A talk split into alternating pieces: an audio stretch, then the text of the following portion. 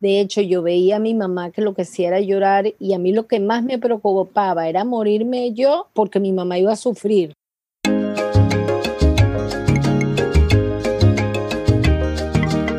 Bienvenidos a su programa Guerreros del Corazón, luchando contra las cardiopatías congénitas. Yo soy Marta Raquel Montero, una de las anfitrionas de este programa y también soy la madre de un guerrero de corazón. El programa de hoy es sobre una guerrera de corazón de Venezuela viviendo en Estados Unidos y nuestra invitada es Belén Blanton. Para realizar esta entrevista me acompañará Jennifer Iguina, otra de las anfitrionas de este programa, la cual también es madre de un guerrero de corazón. Comenzaremos en el primer segmento aprendiendo un poco sobre la vida de Belén mientras estaba en Venezuela. En el segundo segmento conoceremos los cambios que experimentó al mudarse a los Estados Unidos. En el tercer segmento conoceremos sobre su fundación y hablaremos de nuestro nuevo programa. Belén Blanton nació con atresia tricuspidia en Caracas, Venezuela, en el 1965. Cuando nació, muchos doctores le dijeron a su mamá que ella no sobreviviría.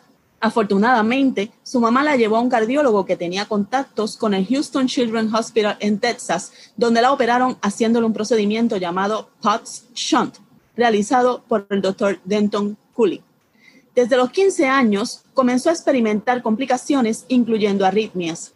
Cuando cumplió 21 años, se mudó a los Estados Unidos. A los 30, experimentó endocarditis, síndrome de Steinmenger, hipertensión pulmonar y fibrilación atrial. Actualmente está casada y tiene dos hijos y recientemente creó una fundación sin fines de lucro para ayudar a los niños venezolanos que nacen con cardiopatías congénitas. Considera que vivir con una cardiopatía congénita es un reto, pero es feliz y agradecida con la vida. Bienvenida a Guerreros del Corazón, Belén. Gracias, Marta. Muy feliz de estar aquí. También estamos muy contentas de tenerte. Gracias. Me dijiste en tu biografía que naciste en Venezuela y que tu mamá sabía que necesitabas ayuda pero que en aquella época no se tenía mucho conocimiento sobre el tema de las cardiopatías congénitas, hasta que conoció al cardiólogo Iván Machado, el cual tenía contactos con el doctor Denton Cooley. ¿Qué edad tenías cuando te hicieron la cirugía del corazón? Bueno, Marta, como dijiste tú, yo nací en el 1965. Cuando yo nací, yo estaba bien, a mí me sacaron del hospital, pero cuando mi mamá me llevó a la casa, yo me empecé a tener el, el, tú sabes, cuando uno se empieza a poner como morado, ese, ese el, el, el, síndrome de bebé morado. Y mi mamá ya había tenido una niña del cual murió su primera hija, que había nacido con una cardiopatía congénita. Entonces ella decidió llevarme a un cardiólogo. Eh, fueron a varios cardiólogos, por supuesto, cuando detectaron que yo no tenía la válvula tricúspide, Imagínate, eso fue un revuelo, un problema, porque en esos momentos no se sabía nada en Venezuela de que, de, de, o sea, de cualquier procedimiento ni nada. Entonces, el médico que me atendió era un médico que era amigo de un hermano de mi papá, el doctor Guillermo Altuve.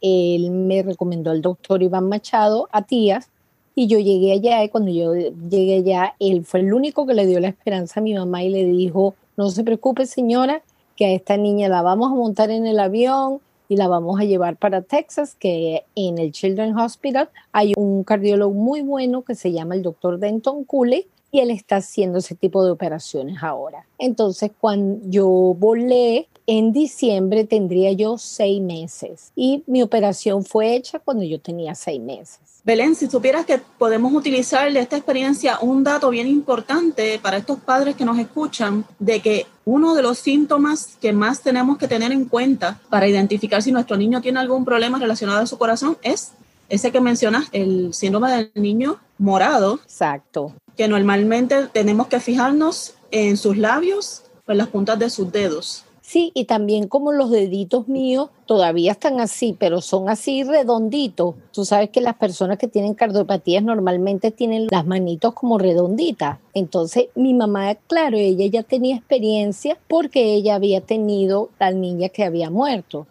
Entonces, al llegar allá, por supuesto, ninguna... Ah, aerolínea me quería llevar porque tenían que llevar una bombona de gas y en 1965, por supuesto, no iban a dejar montar una bombona de gas. Tuvo que mi papá comunicarse con políticos, bueno, tú sabes cómo son las cosas en nuestros países. Y entonces, bueno, hasta que por fin eh, eh, recuerdo, bueno, y no recuerdo, pero que me dice mi papá a mí, que fue en un vuelo de Delta hacia Luciana y de ahí iba a Tec. Para aclarar un puntito que dijiste, Belén, los que, como vamos a tener latinos de diferentes partes del mundo, utilizaste la expresión bombona de gas, que sería también lo que conocemos como un tanque de oxígeno, ¿cierto? Exactamente, exactamente. Sí, Así que ustedes escucharon que ya dice bombona de gas, se está refiriendo también al tanque de oxígeno. Bueno, yo creo que lo dije mal, pero no importa.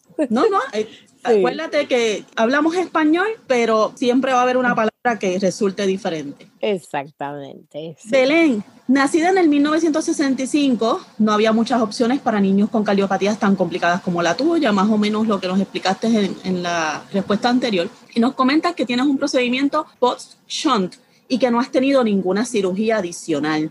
¿Nos puedes decir si podías hacer una vida normal en tu niñez, como era la escuela, entre otras cosas que hacen los niños en Venezuela? Sí, claro, eh, llevé una vida normal, claro, era una vida que mi mamá y mis padres, mi familia, yo era, tú sabes, la operadita de la familia, entonces era, a Belén había que tratarla bien, a Belén no se le podía tirar en la piscina, a Belén no se le podía hacer nada, Belén era intocable. Entonces, em, claro, no podía hacer mucha educación física y, y como siempre tenía los, los labios morados y las manos moradas, tú a veces, tú sabes que a veces los niños son un poquito crueles, se meten contigo y eso y broma. Pero como yo todo le agarraba el lado cómico de todo para no sentirme mal. Exacto, para tener una vida normal. Exacto, Exactamente, pero en realidad, mira, yo tuve una niñez bellísima, tengo una familia, que la familia es muy importante para una persona que tiene estos problemas cardiológicos, de estar feliz, este, sentirse querida, sentirse protegida. Y eso es muy importante. Eso es correcto. No, no sobreproteger, sí cuidar mucho, pero no sobreproteger. Exactamente. independientemente de nuestros niños tengan una condición, siguen siendo niños. Y entonces, ¿cómo es que se, toma la decisión o tú tomas la decisión de irte a vivir a los Estados Unidos? Bueno, total que creciendo, tú sabes, este, eh, sí estaba un poco súper protegida porque mi mamá, o sea, mi mamá no me dejaba hacer nada, nada. Y yo a los 15 años tuve la el primer episodio de una arritmia horrible, de lo cual caí en el hospital como por dos semanas y después a los 17 años tuve la crisis más grande que me dio como un paro cardíaco. Y ese eso fue muy muy ay, eso horrible eso sí fue horrible. Te lo digo yo pensaba que yo ese día era mi último día. De hecho yo veía a mi mamá que lo que hacía era llorar y a mí lo que más me preocupaba era morirme yo porque mi mamá iba a sufrir. Ese era el sufrimiento mío verla a ella porque a mí nunca se me va a olvidar, Marta, cuando yo estaba sentada en la silla de ruedas y mi mamá vio a mi doctor que venía caminando y mi mamá salió corriendo y se le ha arrodillado al doctor. Sálvemela, por favor. Mira, a mí es esa cosa que yo tengo en la cabeza. Eso a mí nunca se me va a olvidar, jamás en la vida. Entonces, claro, después de los 17 años que yo pasé por eso, que empecé a tomar mis pastillas, que todo eso ya llevaba una vida más normal. Yo quería ser igual que todo el mundo, que todas las adolescentes. Y yo trataba, mira, a mí me daban taquicardia, yo podía estar en una fiesta y yo tenía la taquicardia que me moría, pero yo era Belén, está bien, pon la cara, no le pares, nada más ríete y ya listo. Entonces, este, yo terminé bachillerato y entonces mi papá me dijo, eh, ay, ¿por qué no estudias leyes? Pero lo mío era el arte, la música, todas esas cosas, ¿no? Entonces, por supuesto, él no quería que yo hiciera eso. Entonces, bueno, estuve en la, en la escuela de, de, abogados por, o sea, estudiando eso, leyes, por un año y le dije a mi papá, papá, eso a mí no me gusta, yo quiero irme para Estados Unidos, yo quiero aprender inglés, yo quiero aprender inglés. Y mi papá, no, no, no, no. Bueno, eso fue, bueno, fue una pelea desde que me gradué de bachiller hasta los 21 años. O sea, estamos hablando de tres años yo peleando todos los días. Yo me quiero ir para Estados Unidos, yo me quiero ir para Estados Unidos, yo me quiero ir para Estados Unidos. Eso era todos los días. A mí no me gusta, a mí no me gusta. Y mire, le doy gracias a Dios porque de la manera, de la situación como está ahorita en Venezuela, yo hubiera muerto. Yo no hubiera sobrevivido allá. Entonces me vine para acá, le dije a mi papá que nada más iba a estudiar seis meses. Llevo 30 años aquí. ¿Y quién diría que estás convertida en una abogada porque ahora estás trabajando por los niños, estás abogando por ellos. Abogando, sí, sin título de abogado, pero trabajando por ellos. Eso es así. Agradecemos este ratito que nos has compartido parte de tu vida y en el próximo segmento seguimos hablando un poquito más de tu vida y de tu trabajo. Este contenido no pretende sustituir el asesoramiento, diagnóstico o tratamiento médico profesional. Las opiniones expresadas en este podcast no son las de Hearts Unite the Globe, sino las de los anfitriones e invitados y tienen la intención de generar un debate sobre cuestiones relacionadas con cardiopatías congénitas. Bienvenidos de nuevo, soy Jennifer Iguina. Antes de la pausa, conocimos la razón de por qué Belén vino a Estados Unidos. Ahora hablaremos de cómo manejó su atención médica al llegar. ¿Pudo encontrar un cardiólogo en ese momento o presentó complicaciones para atenderse? Hola Jennifer, gracias. Pues déjame contarte que cuando yo empecé a vivir aquí en los Estados Unidos, yo viajaba a Venezuela por lo menos una o dos veces al año y yo seguía viendo mis cardiólogos allá en Venezuela. Cuando yo me di cuenta de que yo me iba a quedar aquí, yo dije, bueno, yo tengo que conseguir un cardiólogo. Pero en ese momento, fíjate tú que yo sentía que, mi, que yo estaba bien y que tú sabes cuando tú te sientes bien que dices, ay, a mí no me va a pasar nada, todo está chévere, todo está bien. Veía un cardiólogo de vez en cuando que me decía, ah, no, usted está bien y más nada, pero pero nunca vi un CHD, nunca vi un de, de cardiopatías congénitas. Y entonces, después, cuando comencé a trabajar eh, por medio de la inmigración, hice todos mis papeles, conseguí el permiso de trabajo, el trabajo ya tenía seguro, entonces comencé a ir, pero yo iba a un, a un cardiólogo eh, diferente, o sea, un cardiólogo normal, pues. Entonces, imagínate, yo tenía cardiólogos que me decían, ay, tú como que tienes una fístula. Claro, porque no sabían, ¿me entiendes? No sabían, claro. No sabían. Entonces, bueno. Pero después sí, ya como el, el capítulo de los 30 años, cuando pisa los 30 años, yo tenía un doctor en Venezuela que decía, si usted tiene 30 años y no le duele nada es porque está muerto. Oh my God, imagínate, wow. Entonces, claro, a los 30 años yo empecé a experimentar que estaba teniendo muchos, muchos cambios en mi cuerpo. Pero yo no sabía casi nada de mi enfermedad. Yo aprendí toda mi enfermedad por medio de Adult Congenital Heart Association y Conquering CHD. De esa es la manera que yo aprendí de mi enfermedad con los doctores. Claro, te informaste, te informaste tú misma de todas sus necesidades. Exactamente. Belén, ¿puedes decirme qué síntomas experimentaste para que te diagnosticaran con fibrilación arterial? Comentaste que estabas tomando medicamentos para esta condición, pero me pregunto si también te hablaron de la posibilidad de cardioversión o ablación. Claro que sí, yo tomé, imagínate tú, yo tomé cordarón, a mi ordarone, yo la tomé por casi 20 años. De hecho, ese fue el remedio que me, que me medio dañó los, los pulmones un poco. Bueno, un poco no, bastante.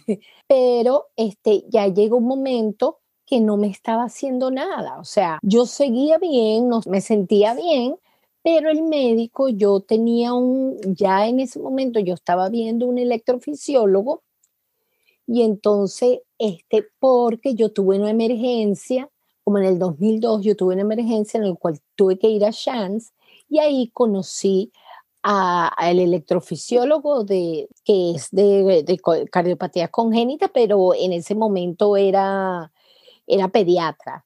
Entonces, bueno, me hicieron un cataterismo y cuando me hicieron el cataterismo, imagínate, me vieron las presiones, me vieron todo, pero en ese momento no querían hacer nada. Hasta que después de los 40, más arriba de los 40, 40 45, fue que comenzó, bueno, aquel corazón a ponerse como loco Y entonces, bueno, yo he tenido como 10 cardioversiones y una, una ablación, de los que pudieron quitar el flotter, pero la triafibrilación no pudieron. Es muy difícil quitar eso.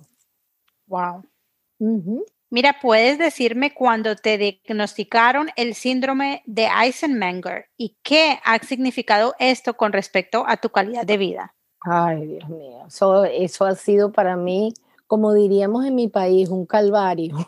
Wow. Pero, pero bueno, mi amor, uno tiene que aceptar lo que viene en la vida y ser feliz. Y lo que pasó fue que como a los, a los 45, este, el doctor me dijo que hiciéramos otro cataterismo. Entonces me hicieron ese cataterismo y yo estaba bien, pero imagínate tú, a mí me, hicieron el cataterismo y dos días después me dio como un, eh, un ACV, que es TIA, me dio como un TIA, como un mini, mini derrame. Entonces me de repente se me bajó la presión arterial, no podía respirar bien.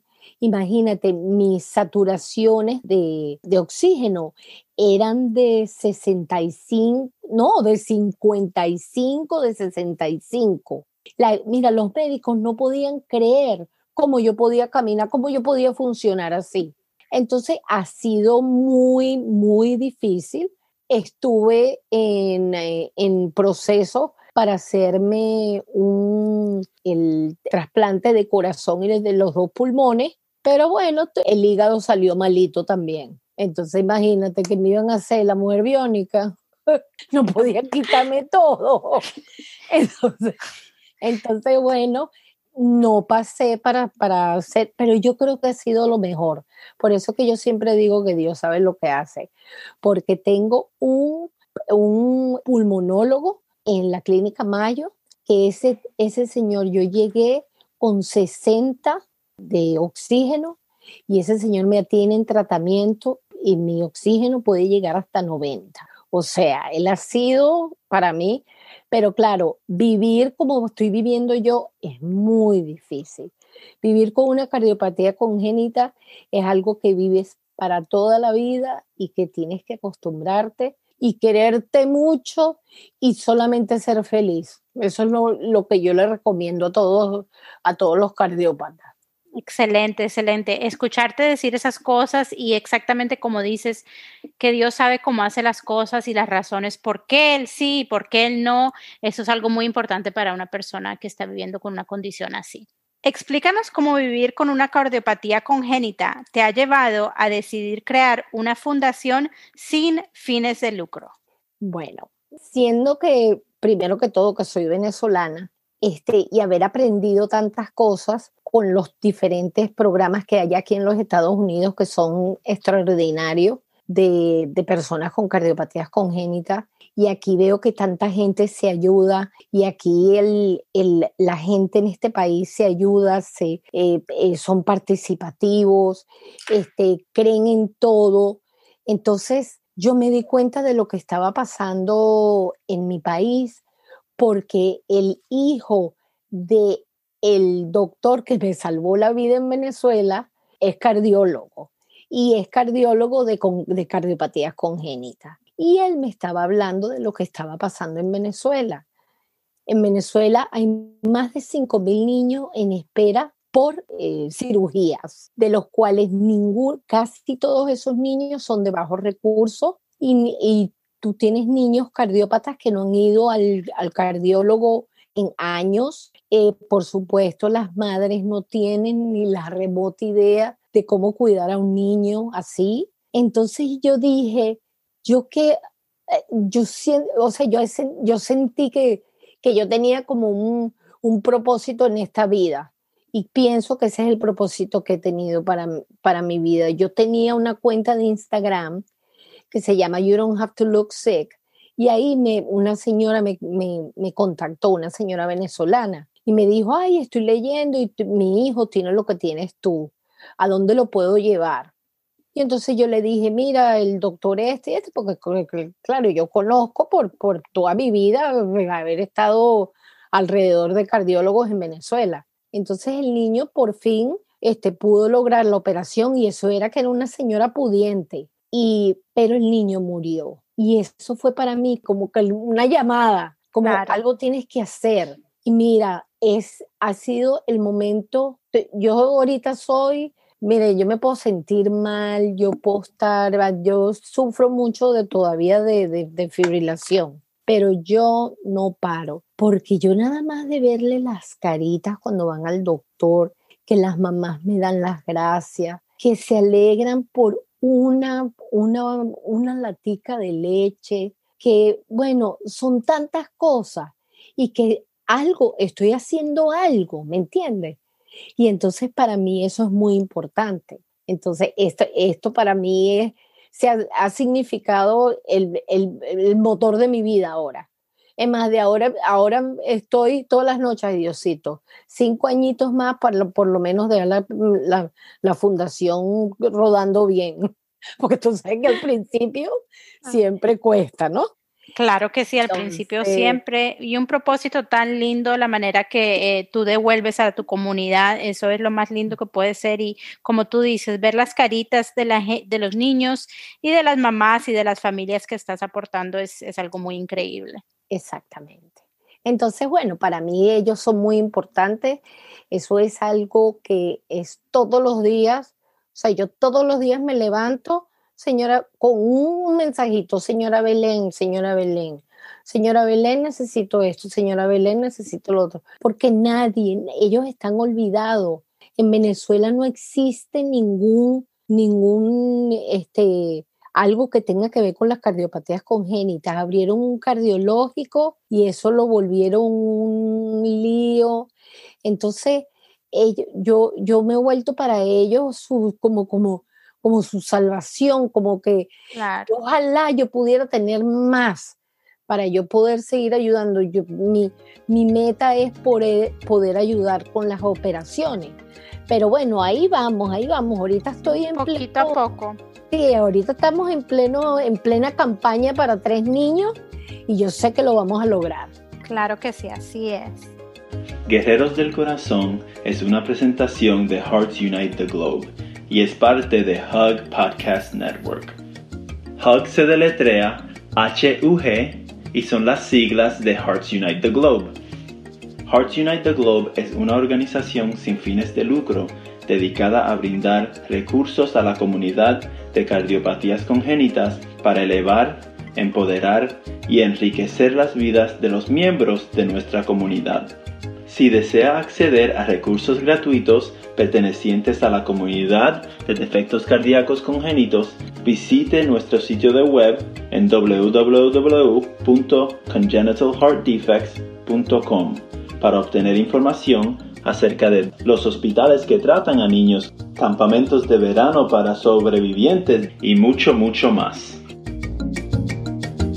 Antes de la pausa estábamos hablando de un número de complicaciones que Belén sufrió en su vida adulta y de su interés en crear una fundación para los niños venezolanos con cardiopatía congénita. Para este último segmento estaremos las tres anfitrionas en el estudio para anunciarles con mucha alegría, bien contentas, que Belén, Jennifer y yo estaremos conduciendo este podcast para beneficio de la comunidad de las cardiopatías congénitas. Jennifer y Belén, ¿pueden hablarnos de algunos de los temas que discutiremos en el programa? Bueno, déjame decirte, yo soy Belén, que para el próximo programa vamos a tenerte a ti, mi amor. Esto es un podcast en el cual vamos a tener invitados de lujo, vamos a tener mamás, vamos a tener doctores de todas partes del mundo. Ustedes pueden dar sus opiniones y pueden pedirnos lo, lo que desean escuchar. Estamos muy, muy emocionadas, ¿verdad, Jennifer? Claro que sí. Hablemos de cómo alguien puede ser un invitado en nuestro programa. Bueno, imagínate, en la parte de abajo del podcast hay un, es como un formulario que puedes llenar nos los mandas y entonces nosotros te contactamos. Eso es todo lo que tienen que hacer. Si tiene alguna duda o quiere escribirnos algo, nuestro correo electrónico, eh, que sería el mío, está en la página. Así que como ustedes quieran, sería muy bonito escuchar sus ideas, escuchar de varios países para ver cómo, qué diferencias hay entre de cómo son tratadas las cardiopatías, aunque claro, siempre es igual, pero, pero más o menos así nosotros vamos a aprender aprendiendo y las personas se van informando. Hay muchos países que necesitan mucha información, muchos países de nuestro hemisferio que necesitan información. Eso es así. Aun cuando llevamos muchos años con este tema, todavía nos falta mucho por aprender, incluidas las que llevamos muchos años viviendo estas situaciones. Así que estamos muy emocionadas de que trabajaremos juntas en este podcast que será de gran beneficio para nuestra comunidad de cardiopatías congénitas. No, y qué emoción, porque como les dije antes, en nuestro próximo programa vamos a tener a nuestra compañera Marta. Ella es toda una autora y mamá de un niño con cardiopatía congénita desde la bella Puerto Rico, que yo amo esa isla, me encanta. Gracias, Belén. Sí, señor. Así que bueno, estamos listas para arrancar este programa. Por favor, con nosotros, ten con nosotros. Si tiene alguna pregunta, tiene alguna duda, dude. De comunicarse con nosotros, porque estamos todas súper emocionadas. Emocionadas. Y bueno, usted sabe que somos nuevas en esto. Y entonces, bueno, aquí estamos todas bien, estamos a su servicio. Así que bueno, muchísimas gracias por su atención. ¿Y quieren decir ustedes las últimas palabras, cerrar el programa, niñas. Así concluye este episodio de Guerreros del Corazón. Gracias por escucharnos hoy. Si ha disfrutado de este episodio, por favor deja una reseña de nuestro podcast en Apple Podcasts o YouTube. Y recuerden amigos, nunca se den por vencidos.